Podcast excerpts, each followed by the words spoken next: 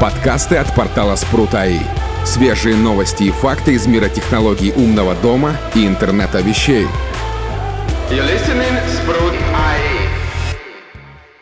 Всем привет, дорогие друзья! Вы слушаете еженедельный подкаст от портала Спрут.АИ. И с вами, как всегда, ведущий Виталий Никольский, Александр Жабунин и Дмитрий Батюшин. И сегодня мы, наверное, продолжим нашу тему предыдущего подкаста, который был посвящен open source системам. И начнем, наверное, с самой популярной, по крайней мере, у нас в сообществе, это Home Assistant. Ты думаешь, мы должны подробно, да, остановиться на нем? Ну да. Ну, он же самый популярный, самый обсуждаемый. Ну и на мой личный взгляд, на самом деле, никому не хочу навязываться. Но э, с точки зрения именно юзабилити и доступности, он, наверное, самый доступный из всего того, что есть э, на сегодняшний день на рынке. Ну да, там одних установок только, насколько я помню, четыре варианта различных, э, куда, как и с чем его можно поставить, начиная там от своей домашней Windows машины и заканчивая там, всякими малинками, насами и прочим. Ну да, он ну, такое универсальное решение. Но на самом деле все эти экзотические установки мы обсудим, наверное, чуть попозже, а начнем мы, наверное, с того, насколько просто его установить ну, неподготовленному пользователю. Да, ну есть, есть там, наверное, Дим, ты пробовал этот тип установки? Ну, я так понимаю, вы сейчас о готовом образе, который предлагает сама Home Assistant? Ну да, да, да. Там, в принципе, что, поставить программку, вставить флешку, две кнопочки нажать. Не-не-не, я использовал, я устанавливал в докер. Ну вот, да, Это если вы говоря, там да. в этом не разбираетесь, то там самый простой способ поставить э, программку для записи образов на флешку. То есть это ну, элементарно, как любая программа на Windows, Mac или Linux ставится, с Linux там вообще как, как с Mac. Просто ну, файл бинарно запускаете и все. И Вставляете куда? флешку. И куда, и куда эту флешку вставляем? Компьютер, естественно, в свой. Потом вставляем флешку в Raspberry Pi. Это э, простонародье малинка, естественно, должна быть у вас, чтобы воспользоваться данным типом установки. Ждете 20 минут и все, и пользуетесь. Давай, короче, по порядку. Значит, э, для того, чтобы у вас случился умный дом, вам нужна будет малина. Не обязательно малина, то есть официально э, Home Assistant ставится на э, несколько типовых устройств. То есть, ну, малина имеется в виду третья или четвертая а, причем он может ставиться в 32 или 64-битной версии, а, потому что, ну, малина, она поддерживает и, то, и другое. Вот, но есть один маленький нюанс, это если вы вдруг зачем-то вам понадобятся вот эти вот выходы на самой малинке, если вы захотите их использовать, то вам придется поставить 32-битную версию. Вот. Плюс она еще может быть установлена на Asus Tinkerboard. Это тоже одноплатный компьютер. Значит, на а, Android есть такие а, вариации на тему. Они причем, а, ну, в свое время они были сильно шустрее, чем малинки. Вот. Или на микрокомпьютер от компании Intel, а, Intel Nuke так называемый. Вот. Плюс ее еще можно поставить в виде виртуальной машины. Об этом я расскажу попозже, как я пытался это сделать на старте. А, ну и, соответственно, есть еще варианты собрать свой, так сказать, вариант. Вот. Либо установить э, в докер. Это тоже мы отдельно расскажем. Ну, соответственно, самое популярное решение это установка на малинку. То есть вы берете третью 3 плюс на 3B плюс или 3B, или четвертую, и ставите, э, ну, покупаете ее, подключаете к питанию, потом берете microSD флешку, а, вставляете ее в компьютер, а потом устанавливаете программку для записи, качаете образ, А, и программка для записи обычно используется, э, она называется Balena Etcher. Записываете образ на флешку, как есть. Вставляете эту флешку в малинку, включаете питание, и через какое-то время у вас в сети появляется прекрасный новый девайс, который будет управлять вашим умным домом. То есть там будет веб-интерфейс, э, в принципе, есть инструкции. Не у всех по этим инструкциям все правильно работает, потому что там предлагается на идти по, как это называется-то, по имени, короче, не по IP-адресу. Вот. И, ну, пытаться открыть а, веб-интерфейс. Вот. Но у вас может это не заработать, поэтому вам нужно будет сходить на ваш роутер, узнать IP-адрес этой малинки и сходить уже по IP-адресу. И вы получите прекрасный, девственно чистый, на очень скучный интерфейс. Вот.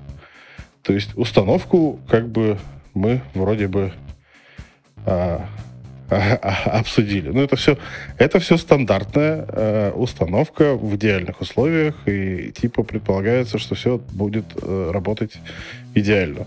Но я э, на ранней стадии изучения всех этих умных домов э, сначала я попытался поставить ее в качестве виртуальной машины. У меня на компьютере стояла виртуальная машина на Маке. Вот, я пытался развернуть. Если честно, я промучился с этим, наверное, день. Оно, оно у меня так и не заработало. Вот. Потом я э, купил малину специально под это дело.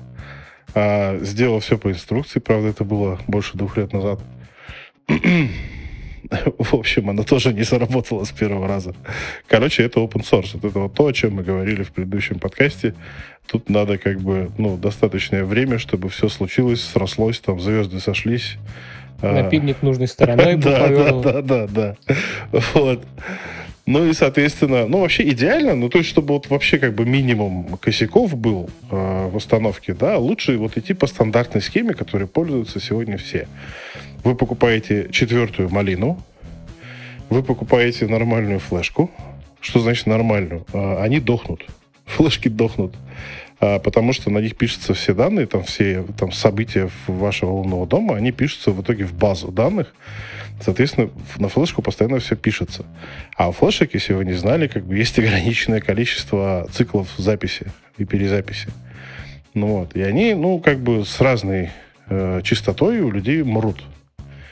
А мы нашли как-то, ну, я лично нашел решение. Это я нашел э, eMMC. Это немножечко другой тип флеш-памяти.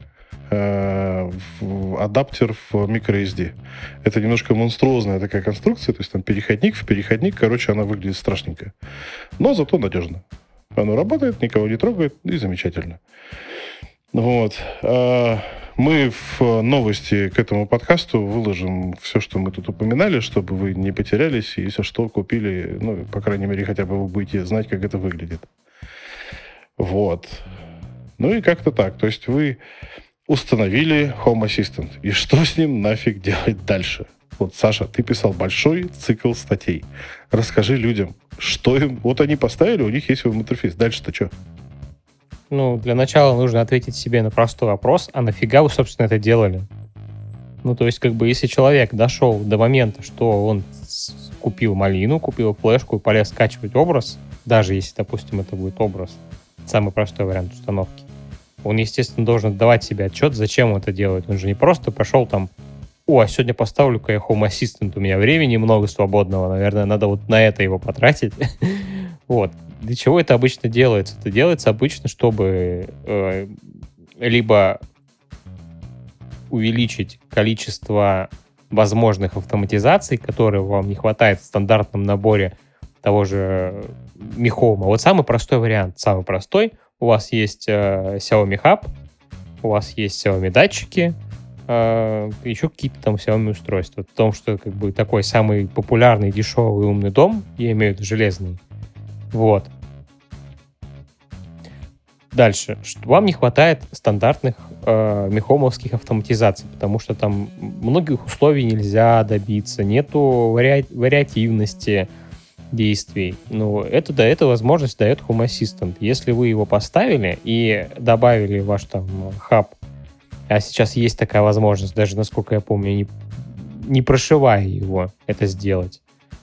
Вот, то есть вы просто добавляете этот хаб к себе в Home Assistant и можете этими же устройствами э, управлять и считывать данные с датчиков и прочее уже в Home Assistant. И у вас появляется вариабельность э, в автоматизациях, у вас появляется возможность э, использовать его, там, я не знаю, если у вас есть, например, э, санофы, релешки, тоже не прошитые, тоже в одном. В общем, у вас появляется такой комбайн некий, в котором можно объединить несколько устройств умного дома и взаимодействовать с ними в одном интерфейсе. Это во-первых. Во-вторых, зачем еще это может понадобиться? А, если у вас там Xiaomi Hub старый какой-нибудь, а, либо вы его купили без поддержки HomeKit, а это Дима, наверное, лучше нам ответить на этот вопрос, какой там из Xiaomi Hub сейчас э, текущих, свежих не поддерживают HomeKit.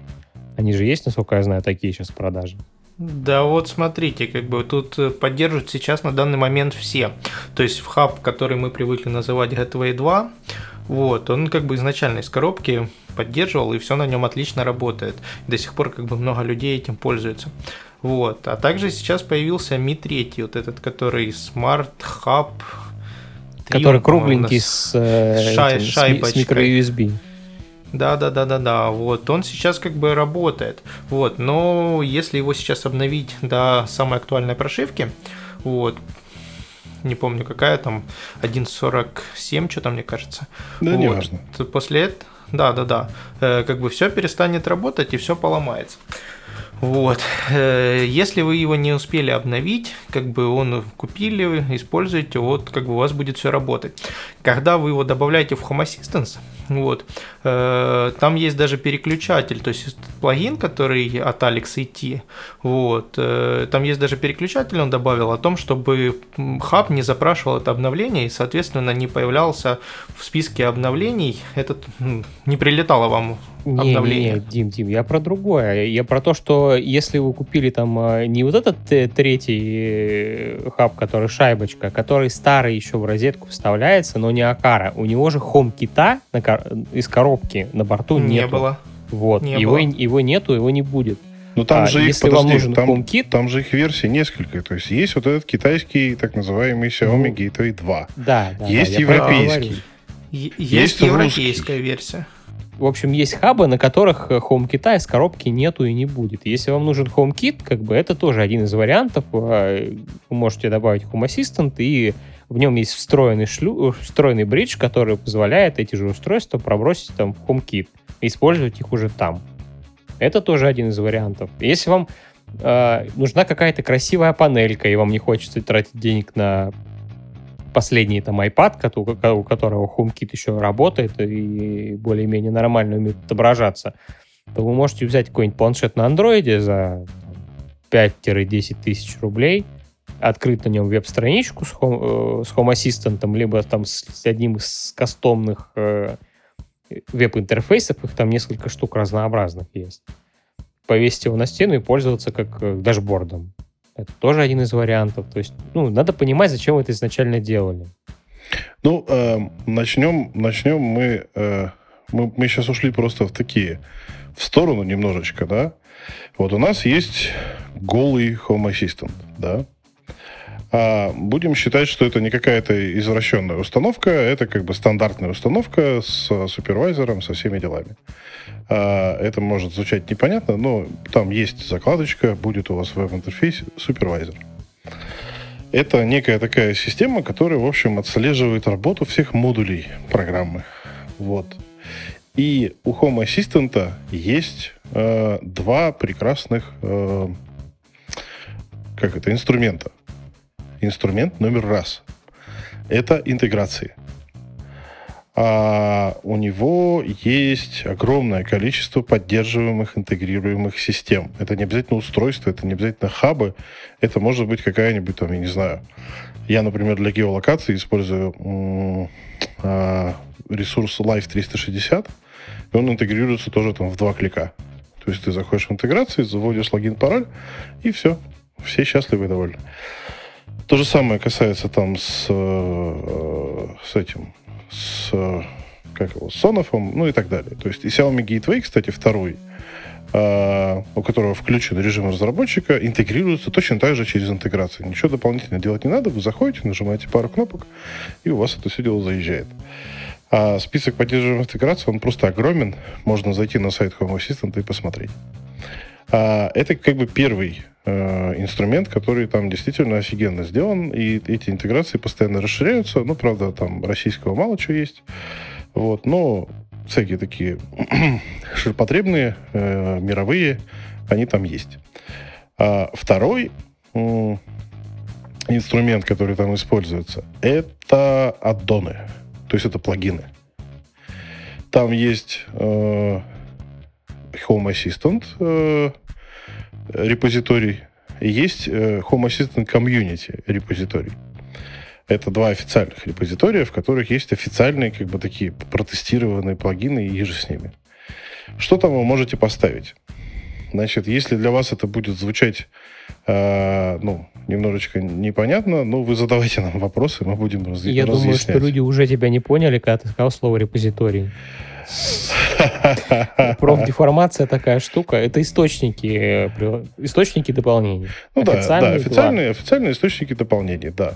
И там вы можете найти, э, например, такие нужные штуки э, следующего характера. Значит, первая нужная штука это э, Let's Encrypt, ну, у нас популярен же рязанский английский, вот, соответственно, э, и DuckDNS. Это, в общем, это делается одним плагином, но это обеспечивает вам получение в автоматическом режиме. Ничего делать не надо. Нужно просто зарегистрироваться SSL-сертификата, чтобы вы могли извне через HTTPS заходить к себе э, на, ну, на свой, э, на свой Home Assistant. Для этого вам придется, естественно, проковырять дырочку во внешний мир. Вот. Но как бы те, кто этого не боится, можно делать вот так. Ну, я сразу Виталию немножко поправлю. Это не обязательное условие для, получения доступа к своему Home Assistant извне. Это обязательное условие для некоторых сторонних интеграций, вроде Гугла и Яндекса. Ну, да. Без HTTPS, то есть без защищенного веб-протокола у вас ничего не получится. Это обязательное условие. А ну, если вам просто сделать, нужен доступ, то как бы это не обязательно. Ну, не, можно не будем учить, не будем учить людей плохому, как бы пусть трафик шифруется. Ну, вот. да. Поэтому лучше это сделать. Благо, это бесплатно, это достаточно просто. Нужно будет просто зарегистрироваться, указать свой... Ну, вам придется э, сделать себе белый IP-адрес домашний, если у вас его еще нет. Вот. Э, ну и, соответственно, трафик весь будет шифроваться. Э, ну, как бы у вас будет проковырена некая дырочка в домашнюю сеть. Есть, конечно, еще один вариант. Это интеграция через платное облако.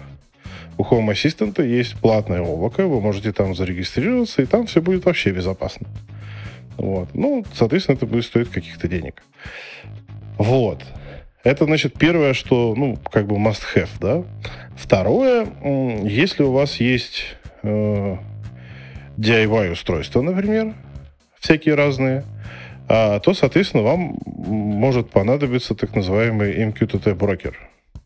Если кому-то это не понадобится, ну, кто-то не знает, что это такое, ну, в общем, значит, вам это не нужно. Но, по сути, его можно тоже поставить в два клика, а он просто устанавливается, запускается и работает. И все. Все настройки там делаются в веб-интерфейсе, они очень простые, там есть пояснения, там никаких как бы, ну, особых как бы сильных знаний не надо.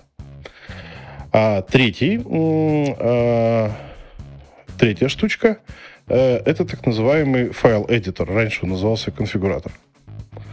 А, я не знаю, он сейчас идет в штатные поставки или нет, или его надо ставить все-таки отдельно, как это было раньше. Ну, это, короче... Отдельно надо ставить, да. А, ну вот. То есть Почему вы... же мнения разделились? Вот я устанавливал в докер, как бы, и все стало с коробки. Не ставится он из коробки, я недавно только ставил. Mm. Ну, в общем, не суть. Будет Голову он, будут идет, у нас да. коробки, не будет. Короче, он есть. Это как бы э, э, плагин, который позволяет вам редактировать конфигурацию. Если вам вдруг это понадобится, оно вам может и не понадобиться, кстати, э, в текстовом режиме, он позволяет это делать через веб-интерфейс. Причем, ну, через удаленный доступ в том числе. Вот. Э, очень просто, тоже ставится два клика, запустил, ну, он появился в левой, так сказать, части э, интерфейса, вы на него переходите и работаете. Вот.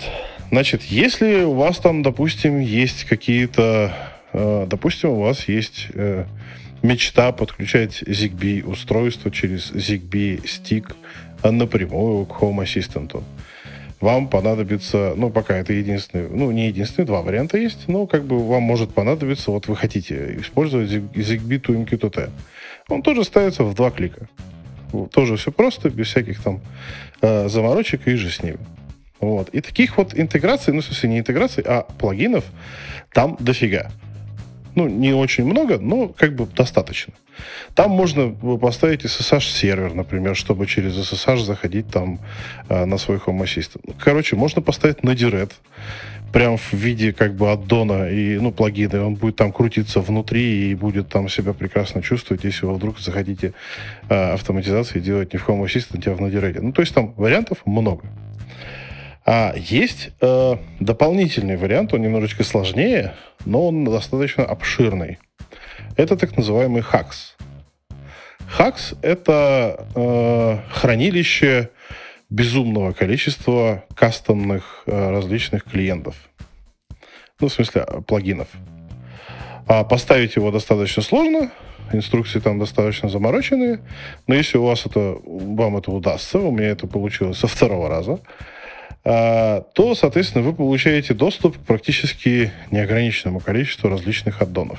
Как раз-таки вот Дима говорил про интеграцию а, с Xiaomi Hub 3, который вот эта шайбочка, да, это вот как раз-таки можно поставить через этот хакс. Там тоже все ставится через веб-интерфейс, нажали кнопочку, у вас остановилось, все появилось, интеграция появилась, все работает. Вот. А, соответственно, три, два стандартных, один не очень стандартный вариант – а, установки безумного количества интеграций, всяких разных. Через Хакс можно, например, поставить обе интеграции с Яндексом. То есть первая интеграция позволяет м- Яндексом управлять. Ну, в смысле, отправлять ей команды. Там всякие разные. Запусти такую музычку, произнеси такой-то текст, там, тра-та-та и все такое. А вторая... А что вторая делает, кстати, Саш? Я уже забыл. Какая вторая? У них там две же интеграции. Одна кидает э, в Home Assistant, а другая из Home Assistant. Ну да, да, вот. А, вот. А, и таких вот штучек там дофига. Вот. Плюс а, у Home Assistant есть ну, достаточно настраиваемый интерфейс. То есть, по сути, вы можете слепить из него все, что вам угодно. Тоже там кубиками, мышкой, всякими штучками. Вот. И в этом в Хаксе есть всякие э, кастомные, грубо говоря, карточки, допустим, там графики вам хочется строить как-то, еще там что-то, там кнопочки какие-то хитрые, плееры какие-то интересные и так далее. Там этого всего тоже куча просто, очень дофига. Вот, то есть это, в принципе, позволяет вам кастомизировать ваш интерфейс. Соответственно, возможности мы узнали. То есть там как бы вот такие вот штуки, но это все как бы какие-то аддоны, какие-то плагины, э, какие-то штучки, какие-то интеграции, да? А, как этим всем пользоваться? Саша, вот Дима, вот давай, давай с Димы начнем. Да? Дима, у тебя есть Home Assistant? Да, Home Assistant есть, установлен параллельно с Homebridge на одной малинке, установлен как в докер. Вот, собственно, как бы есть. Зачем ты его себе поставил? Ой, мне нужно было прокинуть какие-то определенные устройства. Вот, добавить их можно было по факту. Ну, это зигбишные устройства, только через. Ну, у меня они прокинуты, собственно, через э, Zigbee to MQTT. Вот, по-другому как бы их некуда и не было возможности. Ну, то есть каждый день ты им не пользуешься прям вот постоянно? Не-не-не, это, это не система не для повседневных задач. Ну, то есть, как бы у меня основная часть умного дома не на Home Assistant. А автоматизация у тебя на чем? Автоматизации у меня все скучные, они у меня построены либо э, основная часть на Акаре, никак не могу полноценно переехать на Sprout Hub, вот, ну и часть уже переехала на Sprout Hub. Понятно. Саша? Ты у нас главный такой адепт. О, я сейчас начну рассказывать, и, наверное, меня это хрен остановишь. У меня есть, естественно, Home Assistant, я с него, ну, можно сказать, начинал. Вот, стоит у меня он сейчас на данный момент на Хреnology. Это известная в узких кругах э, операционная система, базирующаяся на NAS компьютерах Synology, это то есть э, файлохранилище. А смысл переезда был какой? Мне нужно было сетевое хранилище для файлов, э, вот, я его себе организовал, ну, там поизучал немножко тему, посмотрел и решил переехать на него. До этого у меня был отдельный мини-ПК, тот же самый, который сейчас используется, на котором стоял Home Assistant, с кучей разных э, используемых и неиспользуемых временно дополнений а, в виде плекса, в виде того, что ты перечислял, в виде там а, аддона для работы с ESP Home, это прошивка альтернативная для ESP8266 и прочее, прочее. Что именно вас интересует, вы задавайте свои вопросы, я обязательно отвечу. Зачем я его ставил изначально? Ну да, Изначально я его ставил, потому что мне нужны были устройства, которые у меня работали на Xiaomi Hub э, в HomeKit. Потому что на тот момент я яростно изучал HomeKit. Было все очень интересно, здорово и ново. Вот, и мне нужен был а, недорогой вариант сделать это на том, что есть под руками. А под руками у меня был старый ноутбук, вот, свободный, и, собственно, пошло-поехало, закрутилось, завертелось. Поэтому я его использую изначально для этого. Потом, естественно, появились автоматизации по выключи свет, включи свет. Потом появились автоматизации по настройке отопления. У меня свой котел домашний, который зимой управляет отоплением. Соответственно, автоматизации по уходу, приходу домой и прочие интересные штуки. У меня все автоматизации, которые есть, они настроены на Home Assistant. У меня в HomeKit одна автоматизация поставить сигналку на аларм, когда я ухожу. Самая популярная, да. Да, и снять сигналки, когда я прихожу. Ну, у меня там пока ничего нету, потому что на съемной квартире как бы там сильно не разгуляешься в этом плане. Вот. Но так для тестов я ее ставил, включал, выключал. Надоело очень быстро. Но это вопросы больше к HomeKit, потому что в связи с секьюрностью они просят каждый раз действие подтверждать, причем подтверждать, разблокируя телефон, чтобы кто-то там, сперев ваш телефон, не смог прийти к вам домой и в квартиру попасть. Вот. У меня вот так сделано. Я, наверное, насиловал Home Assistant во все вообще возможные места. У меня изначально была э, малинка 3B, не плюс. Потом у меня появились экзотические одноплатные компьютеры под названием Lepotato и Rock 64. И я пытался как бы из них сделать... Э, тогда, короче, у Home Assistant было все очень плохо с камерами. Там нужно было перекодировать потоки, короче, все это занимало, кушало очень много ресурсов, тормозило безумно, тра-та-та, все дела. И я, в общем, пытался как бы эту проблему решить. И, соответственно, мне этот Home Assistant переезжал раз 15, наверное, с разных мест в разные места. Я все это перенастраивал, запускал его в разных вариациях, на разных темах. И в итоге, в общем, мне это все надоело. Я у меня есть даже статья у нас на портале «Бомж ПК для умного дома». То есть я купил на... Есть конторы, которые занимаются утилизацией техники. Вот, я купил там парочку не топов на каком-то там простеньком процессоре, как бы э, по, по тысяче, по-моему, рублей за штуку.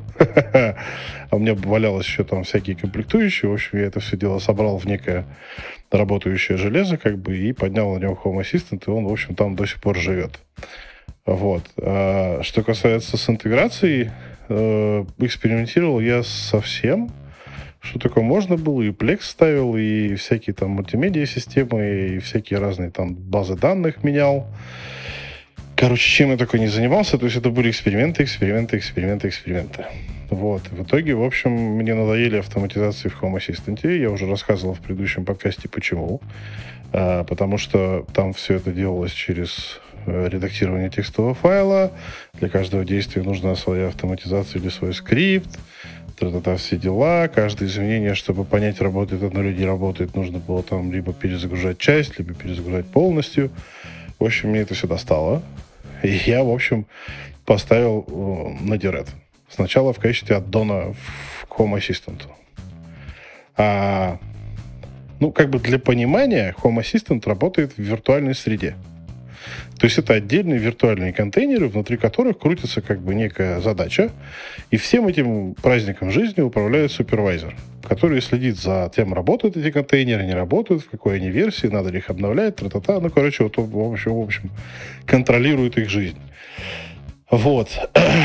И некоторые как бы системы, типа того же Надиреда, в контейнере себя чувствуют достаточно скованно какие-то функции там не работают, что-то там приходится изобретать велосипеды, там доступ в различные сервисы, либо из различных сервисов, та все дела.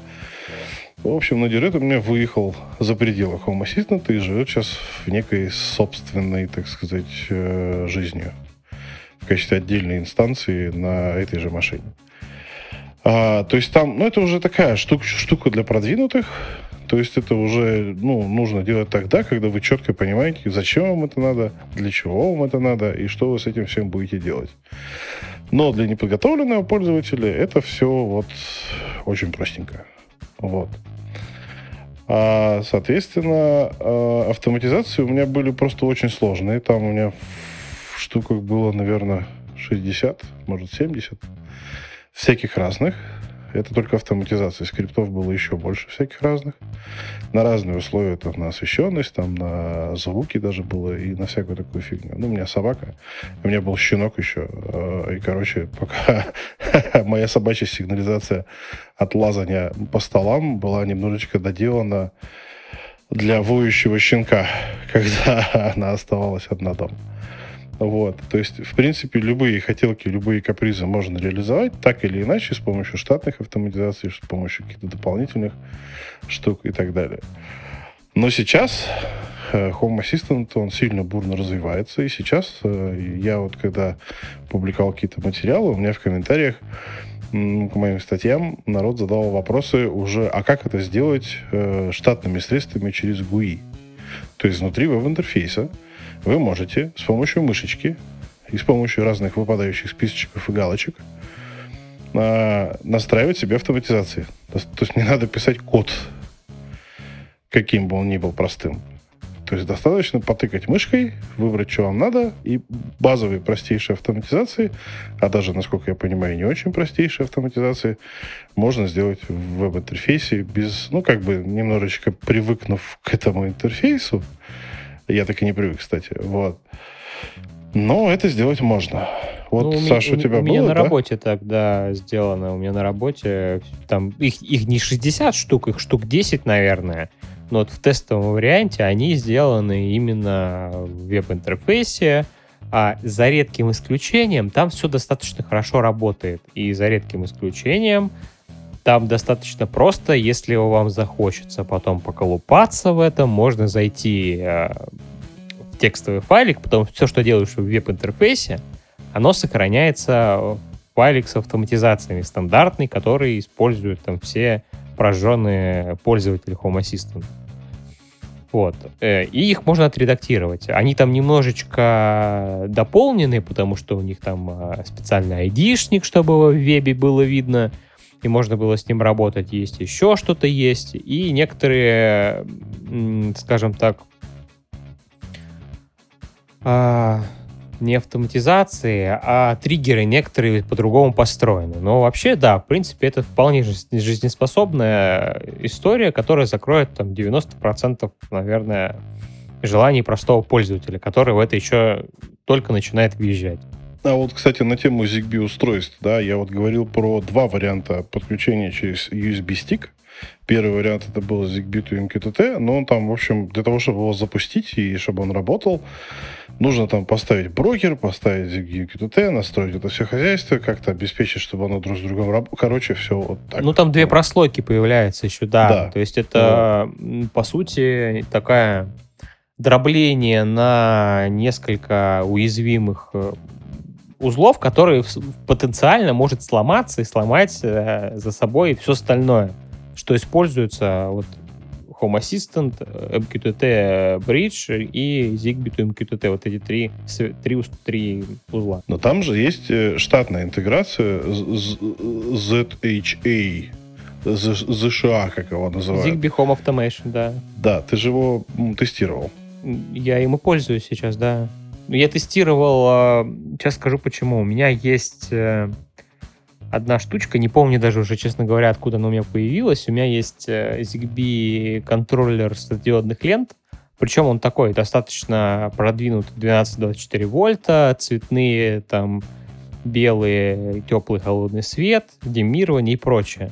А он на ZigBee, и он прям вот китайский-китайский. То есть его, насколько я видел, продают э, на Украине, в, в, на, на, на Украине. Дима, Поправ... как правильно? Поправьте меня. Наверное, на Украине правильно. Ну, в Германии, в Украине, наверное, вы. В общем, ладно, не будем не, не, не суть важно, да. И вот он заработал у меня только там нормально. То есть у меня был Decons, там он не заработал. У меня был Zigbee to MQTT. Он не, неудивительно, что он там не заработал, потому что надо писать а, обработчики. Но он заработал в ZHA с коробки прям. Причем полнофункциональный. Меня это устроило, я такой, о, значит, он, наверное, хорошо работает. И потихоньку на него переехал. И оно действительно хорошо достаточно работает, за редким исключением а, триггеров. Ну, то есть, если у вас какая-нибудь кнопочка, и вам нужно при нажатии на кнопочку сделать действие, нужно подписаться на... Там есть такие э, триггеры, как э, экшены. Подписаться на экшены ZHA, посмотреть, что, что, этот, э, что кнопка присылает какой экшен, запомнить его, добавить в автоматизацию, либо сделать автоматизацию из веба, так тоже можно, потом зайти посмотреть, что там, копировать этот кусочек кода и вставить. Ну, это, короче, такие... Я сейчас костыри, засну. Костыри с велосипедами, да, которые не очень-то кому-то и нужны, но если надо, можно в вебе сделать, да. Окей, ну то есть ZigBee у нас... А, там еще есть третий вариант, это Decons, но Decons сейчас умирает, и поэтому, в общем, мы его, наверное, не будем Decons умирает, комби отлично работает. Decons — это софт, Конби — это устройство. Decons как софт умирает, Конби ну, да. как устройство в ZHA работает замечательно. Ну, Оно, ну, как, кстати, как всегда. если кто-то захочет э, опять немного технической информации, посмотрите, почитайте, потому что тот же CC2531 э, используется, ну, как он поддерживается, так скажем, а, в девелопер режиме, то есть и возможны баги, глюки и прочее. Ну, Decons, ну, короче, Decons покупать сложно. Э, в Home Assistant он работает, он есть в нескольких вариантах. В общем, это один из э, э, USB и не USB стиков, которые zigbee стиков, с помощью которых можно подключать ZigBee девайс, и он мощнее, чем CC2531, который стоит 3 копейки, как бы, и его обычно все покупают с, сначала. Вот. Но это как бы вопрос уже про, про ZigBee, и мы в него углубляться сейчас не будем. А что там у нас есть? У нас есть еще нативная интеграция с Z-Wave. Никогда не пробовал. Ну, в смысле, один раз пробовал, не заработало, плюнул и перестал. Я пробовал. И как оно? Заработало. У меня, ну, это которая OpenZWave, э, автоматизация, которая не отдельным контейнером, а которая прям, да, нативная. А я подключал Dyналog через него. У меня заработало все, по-моему, даже сразу. Но я ей сейчас не пользуюсь в силу того, что я налогом не пользуюсь. Ну, то есть мы можем постановить э, такие две вещи. Первое, это в принципе штатными средствами Home Assistant при наличии USB свистков можно э, без всяких костылей и всякой фигни э, подключать Z-Wave и ZigBee устройства к Home Assistant. А есть какие-то перечни? ну, поддерживаемых устройств. А, ты имеешь в виду перечни стиков или перечни девайсов, которые девайсов, Да, стики-то фиг с ними. Ну, стики там, ну, понятно, что можно по... Там их не, не, не очень большое количество, а вот девайсов большое количество. И вот а, перечень-то есть? Я понял. А, перечня нету. А, ZHA работает с устройствами по кластерам. Он а, смотрит, что это за устройство, что оно умеет. И если этот тип устройства поддерживается, вот типы устройств там не все есть. Потому что не так давно только добавили климатические девайсы, то есть там термоголовки, э, терморегуляторы и прочее. Вот это добавили недавно. А, у, вот у меня то, что есть и то, что работает, это кнопочки, это свет, это температурные датчики, датчики движения и прочее. Ну, такие базовые устройства практически все работают. У меня не заработала только конки кнопочка, вот эта вот маленькая, красивенькая, которая там теоретический конкурент Xiaomi. Вот, остальное у меня все заработало. А насколько нужно быть прям техническим спецом, как бы, чтобы ну, это все дело настроить? Не насколько. Оно настраивается из веба, просто выбором э, устройства из списка.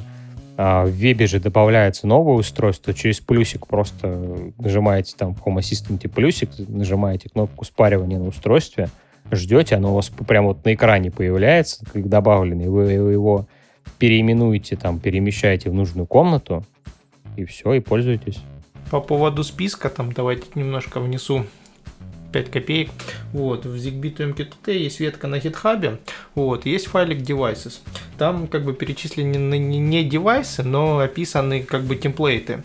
Вот, и через кнопочку Command F можно найти там модель устройства и посмотреть, поддерживается она в ну, ZigBee to MQTT или нет. Command F это на macOS. Да ну, нет, короче, это понятно, поиском. да. это, это что касаемо ZigBee MQTT. Мы из ZHA сейчас рассматривали.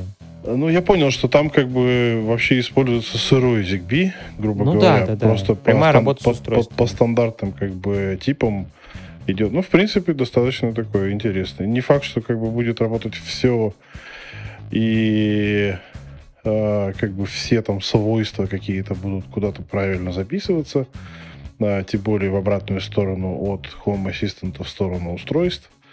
Но как бы, ну, в общем, для начала э, я думаю, что этого будет достаточно, да, для вот прям интеграции всяких там Xiaomi устройств. Да, в, вполне, конечно, да.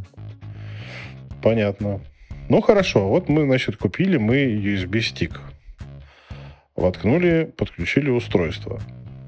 Они у нас появились в интерфейсе, в стандартном страшником. Ну, потому что там как бы все очень по дефолту, оно все там появляется, можно там настраивать видимость и так далее. Дальше что? Вот мы можем кнопочку нажали, выключить, включить, там настроить цвет, цвет и всякую фигню. Дальше что? Живем и пользуемся. а, ну, а, ну, то есть мы, мы берем, смотря значит, что вы хотите, да. Ну, то есть э, я к чему просто клоню? То есть как бы нам не запутать-то людей. Короче, есть у Home Assistant два, две сущности. Сущность номер раз – это автоматизация. Сущность номер два – это скрипты. Автоматизация – это такая фигня, которая, в общем, висит где-то там в, в памяти и отслеживает некие состояния триггеров, которые вы им зададите. Ну, давай тогда будем уже до конца честными. В сущности, три еще есть сцены. Сценами никогда не пользовался, поэтому я, в общем... Ну, это, значит... это почти скрипты, но немножечко с другим уклоном. Окей, про сцены ты, значит, расскажешь отдельно. Значит, автоматизации. Значит, они вот где-то там болтаются в памяти, отслеживают некие состояния, которые вы им задаете. Как бы, если это случилось, то она совершает какие-то действия. А эти действия могут быть написаны внутри автоматизации, а, но если там возникают всякие там, а если вот это-то вот так, а если вот это-то вот так, а если вот это-то вот так, то вам тут уже понадобятся скрипты. Скрипты — это такие сущности, которые живут себе спокойно, пока их не потревожат. Как только они понадобились, они запускаются, делают свое грязное дело и вырубаются. А автоматизации могут запускать эти скрипты. Скрипты можно запускать вручную. У меня, например, некоторые как бы скрипты вывешены на кнопочке, чтобы я их мог запускать вручную. Вот. То есть такие вот две э, сущности, которые нужно просто понимать, какие, ну, зачем они нужны и как они работают. А теперь, Саша, давай про сцены. Ну, сцена это, по сути, пред, скажем так, преднастроенные преднастроенное состояние устройства. То есть сам, самый простой вариант, а, как это сделано, насколько я помню, в Алисе есть такая история, что ты говоришь ей там, включи романтический свет, она там, там какой-нибудь э, там приглушенный, либо определенных оттенков делает. Вот то же самое можно сделать и в, сцен, в сценах. То есть ты пишешь, что я там хочу, э, чтобы у этого устройства, там, той же лампочки была такая-то температура, такая-то яркость, такой-то цвет. Потом сцена номер два, там, допустим, я хочу, чтобы у меня были закрыты шторы, а, выключен свет и включен вот этот вот э, триггер, э, вот этот вот, э, вот эта релешка, которая там э, кинотеатр тебе, ну, это открывает... Э, экран опускает. Экран, да, у кинотеатра домашнего. Вот, вот сцены выглядят вот так. То есть они похожи чем-то на скрипты, но это только касаемо состояния устройства. Угу. Ну, в общем, понятно теперь, почему я никогда не пользовался. Ну да, да, да, это как бы мало кому надо, это надо тонко настраивать под себя. Если там вот прям очень хочется полного погружения, есть такой инструмент, просто надо это знать. Ну, давайте вот чисто на примерах, потому что у нас почему-то, ну, почему, почему понятно, у нас просят просто типа, а давайте примеры из жизни, так веселее. А, вот у меня, например, да, а, у меня на входной двери висит датчик открытия. Ну, такая банальная штука, да. И, соответственно, вот у меня есть э, несколько условий. Значит, э, если на улице светло, то так как у меня прихожая как бы достаточно темная, но она у всех обычно темная, ну, ну часто, короче, то когда я открываю дверь, просто открываю дверь, э, у меня свет включается в прихожей, если на улице светло. А если я прихожу домой, когда на улице темно, отслеживается это у меня по... Ну, есть там с, по, по, по восходу закату, там по всякой такой фигне, можно привязаться к времени и всяким разным вариантам, да, то у меня включается свет в прихожей, свет на кухне, потому что я обычно прихожу там с чем-нибудь, что нужно принести на кухню. А свет в зале, который у меня проходной, включается на 30%. Ну, чтобы я не споткнулся там об собаку, которая спит у меня там где-нибудь на дороге. Вот. А, вот такая вот забавная автоматизация. Причем у меня в зале э, свет выключается, э, не выключается, не, ну, он, вернее как, он не выключается по датчикам движения, он выключается только тогда, когда ни на одном датчике движения в доме не было движения в течение одного часа. На кухне у меня свет выключается по таймеру. В прихожей у меня свет выключается тоже по таймеру. То есть я, например, зашел, я примерно так прикинул, что 4 минут мне, в принципе, хватит, чтобы раздеться, там, собак там, а, отцепить, там, продукты куда-нибудь нести и так далее. А, вот, и, соответственно, любое включение света в прихожей у меня вырубает его через 4 минуты. Вот. А, соответственно, на кухне у меня освещение две штуки. Один, э, я уже рассказывал об этом, уже, наверное, всем надоел с этим, да. А, один свет э, подсвечивает столешницу, второй свет общий на кухне, да. Соответственно, столешница у меня включается всегда, потому что достаточно темно в этом углу. А, а свет на кухне включается только тогда, когда освещенность, которая измеряется датчиком, ниже, чем определенный порог, выявленный опытным путем. И вот таких вот изысканных, так сказать, автоматизаций – а можно наворотить любое количество, потому что этот же датчик, который у меня включает свет на кухне, когда меня нет дома и включена сигнализация, а, он перестает включать свет и начинает включать матюгальник, который ругает мою собаку за то, что на нос показала выше столешницы. Вот. И таких вот датчиков двойного назначения, то есть один и тот же датчик выполняет в разных ситуациях разные задачи, их много, всяких разных. Например, у меня в ванной есть такая штука, а, ну, вечная проблема со светом в ванной. Если, например, вот я захотел принять ванну, с туалетом-то всем понятно, да, что это такая достаточно сложно решаемая проблема, но можно помахать рукой, чтобы свет опять включился, да. Соответственно, у меня лежит кнопочка там. Я на этой кнопочке два раза кликаю, и у меня таймер переключается из режима 2 минуты э, с прекращения любого движения на час. Одним легким движением руки. И так далее. Например, в спальне э, свет включается... Удобно. Жать на кнопку эту. А если забыл? Ну, забыл, помашешь... мокрой рукой. Помашешь рукой. Вот. В спальне, например, если как бы темно, же тоже датчик освещенности, да, а свет включается на всю катушку.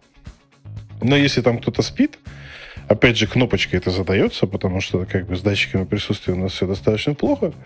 Значит, если там кто-то спит, то переключается в режим «в спальне кто-то есть». И свет зажигается на 1% в красном диапазоне. И все. Тоже в автоматическом режиме. Ну, вот. Таких штук, короче, можно наворотить всяких разных очень много.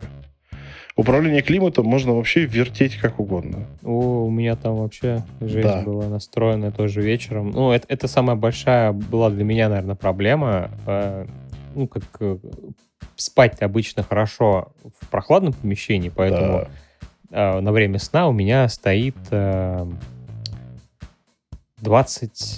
22 градуса, по-моему. Ну, 22 для меня это прохладно. Ну, и для женщины моей тоже.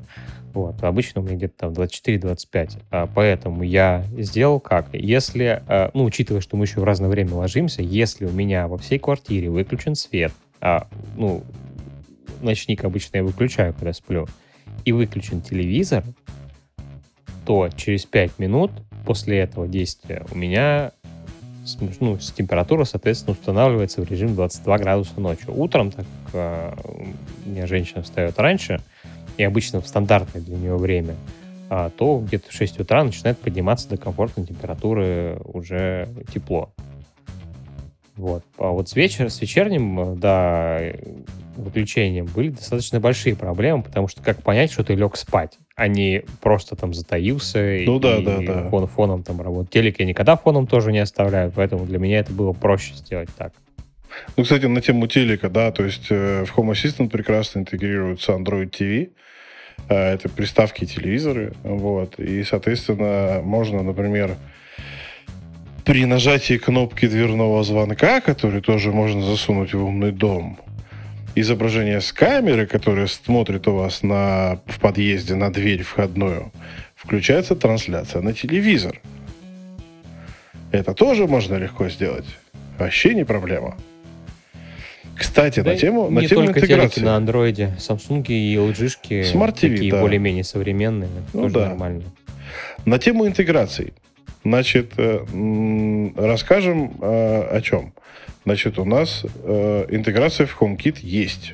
Правда, она как-то, в общем, не очень хорошо работает по моей, по, по моей вот практике. Ну вот честно, у меня есть вот куча девайсов, у меня Home Assistant используется в качестве девайс-хаба, соответственно, все хабы, ой, все девайсы у меня там а, пробрасываются в HomeKit. Я пытался, значит, настроить фильтрацию. Она работает через непонятно. Может, я что-то не так делаю, конечно, может, я крив, криворучка, но, в общем, отфильтровать у меня удалось не все. На, э, имена присвоить у меня удалось не всему. А, и работает это все через пень-колоду, потому что каждый раз, когда я включаю iPad и хочу что-нибудь настроить, у меня обновление.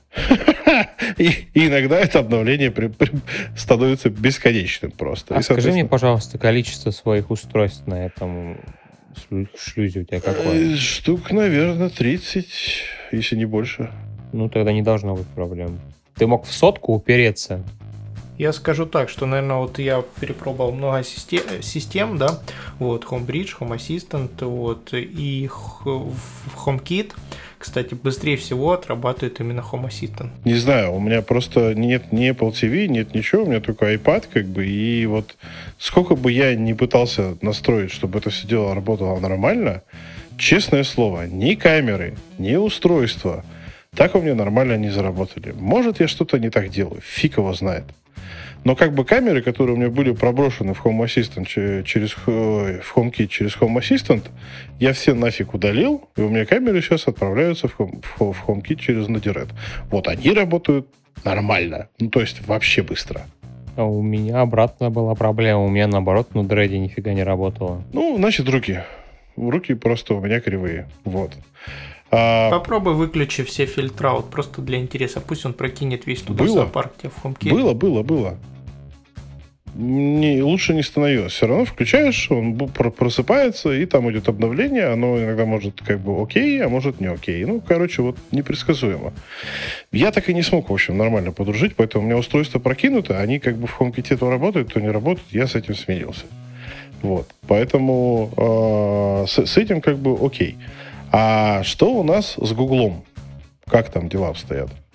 Да так же, наверное, как и везде, в принципе. То есть, в принципе, во всех остальных э, системах, которые могут это делать, ну, я имею в виду в open source системах, э, то есть все до доступные устройства, которые имеют такой тип дисплея, они прокидываются. То есть, если Google Home поддерживает данный тип устройства, то он будет там работать. Но а там, а подожди, там... а там все еще такая же безумная интеграция, да? Да, да. да. То есть через а кучу, у Google, кучу... к сожалению, по-другому не получится сделать. Подожди, они же вроде говорили, что вот через их облако оно типа все нормально. Если у тебя есть 5 баксов в месяц за это платить, то пожалуйста. Да, ну, нет, мы же, ну, нет, мы же должны сказать, работать. что есть варианты, да? То есть вот у нас, например, есть у Home Assistant, вернее, например, есть их облако, о котором я уже говорил. То есть там как бы интеграция в Google, она идет чисто из коробки, оно все туда заезжает, как бы и работает без проблем. Я правильно понимаю? Да, да, да. Ага. А если вы не хотите платить денежку, то, соответственно, там адская инструкция. Ты открываешь свой набор напильников, который обычно припасен у тебя не так Подожди, там уже не напильники, там уже рашпили, рубанки, как бы, и пара дрелей. И еще перфоратор есть, да. Да, да, да, да. Еще э, рейсмус есть по-любому, чтобы это делать шлифануть И пилорама, да. Ну, то есть, чтобы вы понимали, там инструкция, она в несколько этапов. Вам нужно постичь дзен в интерфейсе гугловом для Google девелоперов, он, в общем, очень такой из 90-х этот интерфейс, если честно. Вот. И как бы, если следовать чисто по картинкам, ну, то есть у меня есть такая особенность моя личная, да, я очень люблю такой, а, ну и так все понятно, начинаю делать уже типа по наитию, и оно все не работает. Короче, если делать все четенько по инструкции, то все взлетит. Но если как бы шаг влево, шаг вправо, концов вы потом не найдете, проще все грохнуть и начать заново. А это еще та проблема сложно. грохнуть все. Особенно у Гугла. Я вот как-то накосячил, пытался это сделать. Не получилось. Я делал вторую рядом параллельную Не, ну в смысле, да, делаете вторую. Ну, да, ну, там инструкция, она просто дикая. Так ну. оно же просто висит, и не факт, что оно потом ни на что не повлияет. Я вот про это говорю. То есть тут прям надо да, действительно, не, не просто набор напильников, а прям вот мастерскую рядом иметь, чтобы это все дело сделать. То есть туда вот так с омут в, голо... в омут с головой не получится. Даже если вы уже как бы более имели мнение поднаторели в самом Home Assistant, это прям вот, считай, новый Home Assistant с абсолютно другой настрой. Окей, с Google понятно. Там еще это, ну, там уже это вопрос про Google Home, мы уже про него рассказывали, там своя, в общем, атмосфера у них. А, вот. Э, дальше, кто у нас есть? Яндекс. Что с Яндексом? Ну, с Яндексом чуть полегче, чем с Гуглом, но то же самое если не брать э, в расчет э, кастомный компонент, который есть, но я им, честно говоря, не пользовался. А можно как-то без него? Да сколько я знаю, как-то можно без него. Ага. Ну, в общем, я лично интегрировал через этот кастомный компонент, который установил в итоге через Хакс, когда у меня Хакс заработал. Вот. А, соответственно, вы делаете, насколько я понимаю, что-то там как разработчик, да, навык свой, да. Ну, то, то же да, самое, делаете. как у Гугла, да, вы открываете режим разработчика, добавляете там свой навык, у Гугла это плюс-минус то же самое ну, получается. Ну, Яндекса попроще, значительно попроще. Я, я же сказал, да, у него попроще, но там тоже набор напильников потребуется. Также потребуется э, преднастроенный SSL, то есть HTTPS, чтобы он был, угу. белый айпишник, чтобы он был. Без него работать не будет. Потому что там потребуется залогиниться. Ну, как у Гугла, кстати, да. Угу. Ну, то есть, в принципе, через эту интеграцию, ну, как бы, да, у меня работает, в принципе, устройство в Алису заехали, управлять как бы ими можно, со всеми ограничениями, которые связаны с Алисой в первую очередь. По комнатам у меня, по-моему, распихать их не удалось. По-моему, нет. А, пришлось ручками. Хотя, может, это относится к HomeKit. Короче, вот это вот такая песня такая, раскидать по, по комнатам. комнатам. Что ты имеешь в виду? По комнатам в э, Алисе раскидать да. устройства да. так же, как они расположены по комнатам. Да. В... А он не умеет так. Home Assistant умеет, по крайней мере, Он умеет по своим комнатам раскидывать, Нет, но эти комнаты можно, никуда можно, не идут. Нет, подожди, там можно в фильтрах указать, комната такая-то, иди туда, та комната такая такие-то устройства.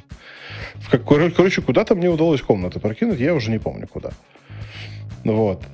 А, ну, с Алисой понятно, тоже все непросто. В Марусе, по-моему, не интегрируется вообще.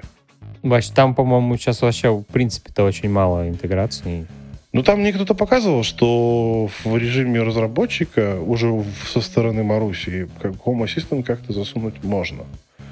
Не знаю, это такие домыслы, слухи и же Ну, это, видимо, надо ждать еще полгодика, пока она там более-менее разойдется по людям, пока это кому-то станет интересно, и только потом это все дело поедет с мертвой точки. Угу. Ну, понятно. Ну, то есть, получается, у нас единственный рабочий вариант – это Алиса, если приложить немножечко стараний. Ну, это из попроще вариантов. Либо HomeKit, там вообще все просто. Ну, да. Угу. Окей. Что там еще у нас есть? Spotify у нас есть, да? Можно, же Spotify в России появился, да? Можно интегрировать Spotify в Home Assistant. Да, причем можно сделать как бы там несколькими вариантами. То есть можно прокинуть управление своим плеером, можно поднять э, MAPID и прокинуть э, не только управление, но еще и воспроизведение на локальном инстансе Home Assistant. То есть там вариантов достаточно много. В смысле, к серверу Home Assistant подключить колонки? Да, у меня так сделано сейчас. О. Она как, как радио, фоновая бумежка вполне нормально работает. То есть ты прям на лету, как это, ну как классная эта фишка Spotify, на лету с телефона переключил вывод на устройство и пожалуйста. У меня так сделано, да, я так, ну, я редко им пользуюсь, потому что там Алиса недалеко стоит. Ну да, работает, работает хорошо. Короче, этот Home Assistant можно загрузить всякой фигней, не связанной с умными домами, по сути. Ну да, он же как такой многофункциональный комбайн, там не только умный дом, там можно вплоть до того, что интегрируются сервисы по отслеживанию ваших посылок. Вы можете добавлять туда свои, э, ну, там, по-моему, 17 трек, который вот этот глобальный, ну, ну, да. глобальная отслеживалка посылок. Туда можно интегрировать и наблюдать там за статусом своей посылки и присылать это э, при изменении статуса в Telegram себе. А, ну, кстати, да, вот в качестве... О, кстати, на тему уведомлений, во, забыли совсем. И на тему мобильных приложений, во. Веб-интерфейс веб-интерфейсом. Да, давайте про мобильные приложения. А, они есть вообще? Ну, Home Assistant сейчас, насколько я знаю, из популярных два. Это официальное. И есть еще сторонних разработчиков. Вот э, в силу того, что нету нормального способа объединить два дома в один и легко между ними переключаться. В официальном приложении пока нет такой возможности. У меня стоит два приложения. Одно для дома, другое для дачи официальное А второе, дома. которое похоже на, этот, на HomeKit, да? На HomeKit, да, которое похоже. А второе вот я использую для дачи. А, приложение, что умеет? По сути, это тот же самый веб-интерфейс, адаптированный под мобильное устройство, но с возможностью получать пуши приложения, то есть пуш-уведомления, и с возможностью отдавать а, в свой инстанс Home Assistant данные своей геолокации, это полезно для некоторых автоматизаций, данные о здоровье, там типа о пройденных шагах, километрах и прочую такую шелупонь, которая мало кому интересна, но возможно, кто-то найдет для себя это полезно. Я, кстати, тут подумал, э, чтобы не перезаряжать свой телефон, чтобы, ну, перезарядки он не подвергался.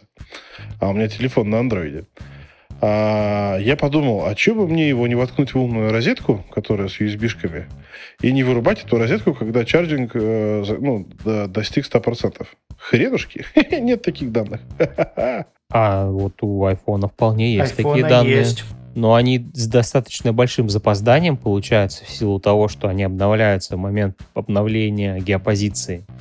Ну, в общем, еще немножко скучной технической информации. У родной э, службы геопозиции в айфоне, там разработчики меня поправят, есть несколько режимов, при которых э, iPhone получает новый статус геопозиции. То есть вы можете даже, в принципе, на месте быть, но статус обновится. Там раз то ли Я 15 этим минут, то ли в полчаса. Так вообще нахлобучился. Ой. Правда, не вот, на айфоне, да. он обновляется. Если вы куда-то резко пошли, то есть э, у вас там, ну, при большой тряске, и еще там несколько условий, я не помню, честно говоря. Так вот, если у тебя телефон лежит на зарядке, он э, получит обнов... ну, информацию о том, что он зарядился достаточно через продолжительное количество времени принципе, ну, полчаса может часов. и достаточно. Ну да, конечно. На тему геолокации, короче, я с этой геолокацией намаялся жутко. Ну, вы же, ну, как бы все знаете, что геолокация внутри помещения, она такая, в общем, достаточно такая. Точность плюс-минус попугай. Вот. И у меня была такая штука, то есть у меня был очерчен круг на карте, который как бы отслеживал, что если этот круг вышел, то, значит, что-то случается. Если вот круг зашел, то тоже что-то случается. И он у меня был такой где-то метров 400, этот круг, диаметр. А я жил в тот момент в четырехэтажном доме на четвертом, блин, этаже. Ну, то есть между мной и спутниками была только крыша, которая, ну, она, в общем, металлическая, но, в общем, так себе экранировала. Вот. И, и у меня было настроено, что когда я прихожу по геопозиции домой, у меня включается свет. Очень приятно было подходить к дому и видеть, как у меня загорается свет в окне, и песель у меня как бы знал, что я иду и убегал от двери в страхе. Вот. А, а, и, соответственно, а потом я столкнулся с такой фигней, вот как раз с, с этим обновлением геопозиции. У меня, я не знаю по какой причине, короче, что случилось с GPS или что случилось с телефоном, но, короче, с определенной периодичностью, примерно раз там в 40 минут, у меня телефон вдруг оказывался за пределами круга. И у меня все вырубалось, потому что я же шел. Вот. Потом он обратно возвращался на родину. И, в общем, это было с штатной как бы геопозиции, поэтому мне пришлось там городить фигню относительно наличия меня в Wi-Fi сети домашней. А он еще обнаруживает, что ты э, пришел, ну когда нет, как, как, как раз таки он обнаруживает, что ты пришел достаточно быстро, а вот что ты ушел из Wi-Fi сети, это, блин, могло занимать минут 15, наверное. Вот, а, соответственно, это все не помогало. Я почему, в общем, на Live 360 переехал, потому что у них там есть э, такая галочка игнорировать вот эти все взбрыки. То есть, если ты находишься в одном месте достаточное количество времени, и вдруг идет резкий скачок за пределы круга, то это, в общем, игнорится по какому-то там алгоритму. И, короче, как только я переехал на Live 360, у меня вот эта вся фигня прекратилась. Ну, короче, вот использование геопозиции для каких-то автоматизаций, ну, в общем, может доставить вам значительные неудобства. Хотя, если вы живете в частном доме, а, очень удобно, например, когда ты подъезжаешь на машине, а обновление там происходит достаточно быстро, ты подъезжаешь на машине, а у вас, наверное, там, ну, например, въезд на территорию там коттеджного поселка, а, ну, шлагбаум там в автоматические ворота. Вот вы подъезжаете такой, и у вас перед вами открываются ворота. Потом вы подъезжаете к дому, у вас там ворота открываются. Прям кайф вообще. Ну, я тебе скажу так, я пробовал на даче эту историю делать. Эм, не очень хорошо это работает, по крайней мере, с айфонами. Видимо, вот в связи с э, экономией батарейки, использование встроенного именно э, сервиса получения геопозиции. Потому что вот я сейчас посмотрел, а вот про то, что ты говорил, про обновление статуса зарядки телефона. Последнее обновление статуса у меня было два часа назад. Соответственно, ну, в общем, да. Ну, вот я говорю, да. вот, не, вот штатные сервисы отдачи там геопозиции, да, вот. Стороннее приложение, да, оно ждет ресурс, да, оно мониторит там ваше состояние, да, там, ну, короче, все, все минусы понятно, очевидные, и, ну, как бы, но оно работает. Вот. Не, можно, конечно, всяко там извращаться. Там есть один американский блогер, который, YouTube-блогер, который очень за, за Home Assistant топит. Они там придумали вообще, у них, короче, в машине воткнуто в прикуриватель ESP, которая постоянно долбится в Wi-Fi сеть. И ты, когда подъезжаешь, она долбится же постоянно. Она только подключилась там с какой-то там антенной, все дела, и, короче, ворота открываются. Самый, типа, безошибочный способ. Но, блин, я не знаю. У меня, например, есть э, друг, который занимается копчением. У него есть коптильни. Вот мы сейчас ему придумываем, как э, сделать автоматизации таким образом, чтобы у него как бы колбаса нагревалась до нужной температуры, а то, что должно храниться там где-то в холодильнике, э, хранилось тоже при нужной температуре, с учетом того, что холодильник просто в умную розетку не воткнешь. Вот. И, короче, вот такие всякие дикие штуки, их можно сделать спокойно на Home Assistant практически там за пару кликов мышкой. Вот. Какие еще интересные примеры из жизни можете рассказать?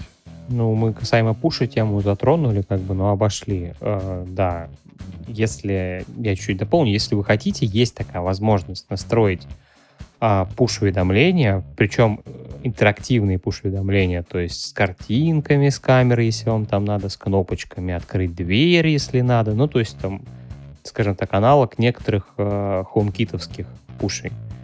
Это можно сделать, но только в файлике конфигурации и достаточно серьезно придется попотеть, потому что у меня нормально это настроить не получилось. Вот. Ну, есть телега. Да, можно в Telegram отправлять уведомления. Там даже можно управлять домом через менюшки. Ну, то есть достаточно, в принципе, удобно. Ну, как удобно?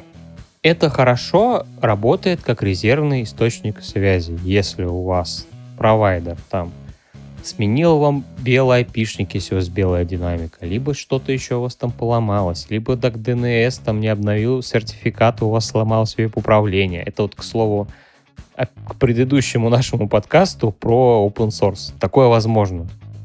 Оно как бы и в платных, там, в закрытых системах возможно, но тут вероятность большая, потому что там пришло какое-то обновление, что-то у вас там не работает, не запустилось, и вот, а Telegram плюс-минус стабильно работает, и можно его как резервный источник связи использовать.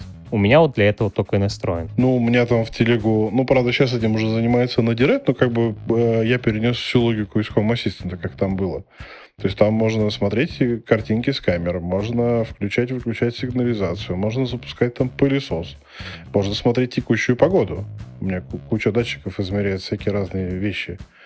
А, вот, можно... У меня даже настроена отправка картинки с прогнозом погоды с норвежского, по-моему, ресурса э, на три дня. Прям в графике. Причем он достаточно точный.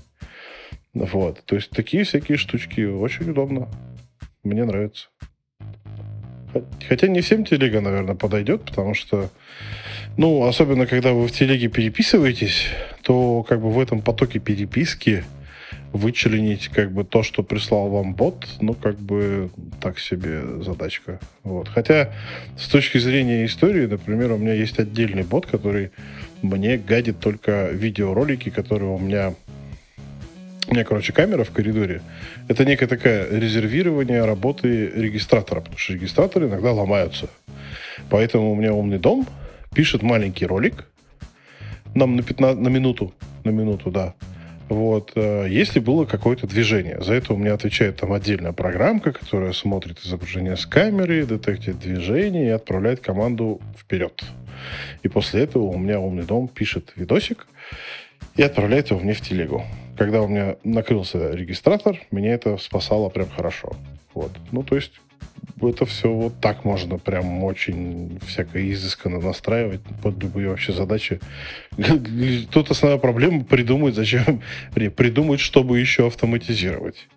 Вот, поэтому очень такая... Короче, об этом можно разговаривать бесконечно. Я думаю, что обо всем основном мы, наверное, рассказали или что-то забыли. Я думаю, что мы откроем рубрику «Задавайте ваши вопросы». И если что-то мы не упомянули, либо какая-то тема будет интересна более в развернутом виде, мы об этом сделаем еще отдельный выпуск небольшой, где ответим на все необходимые вопросы.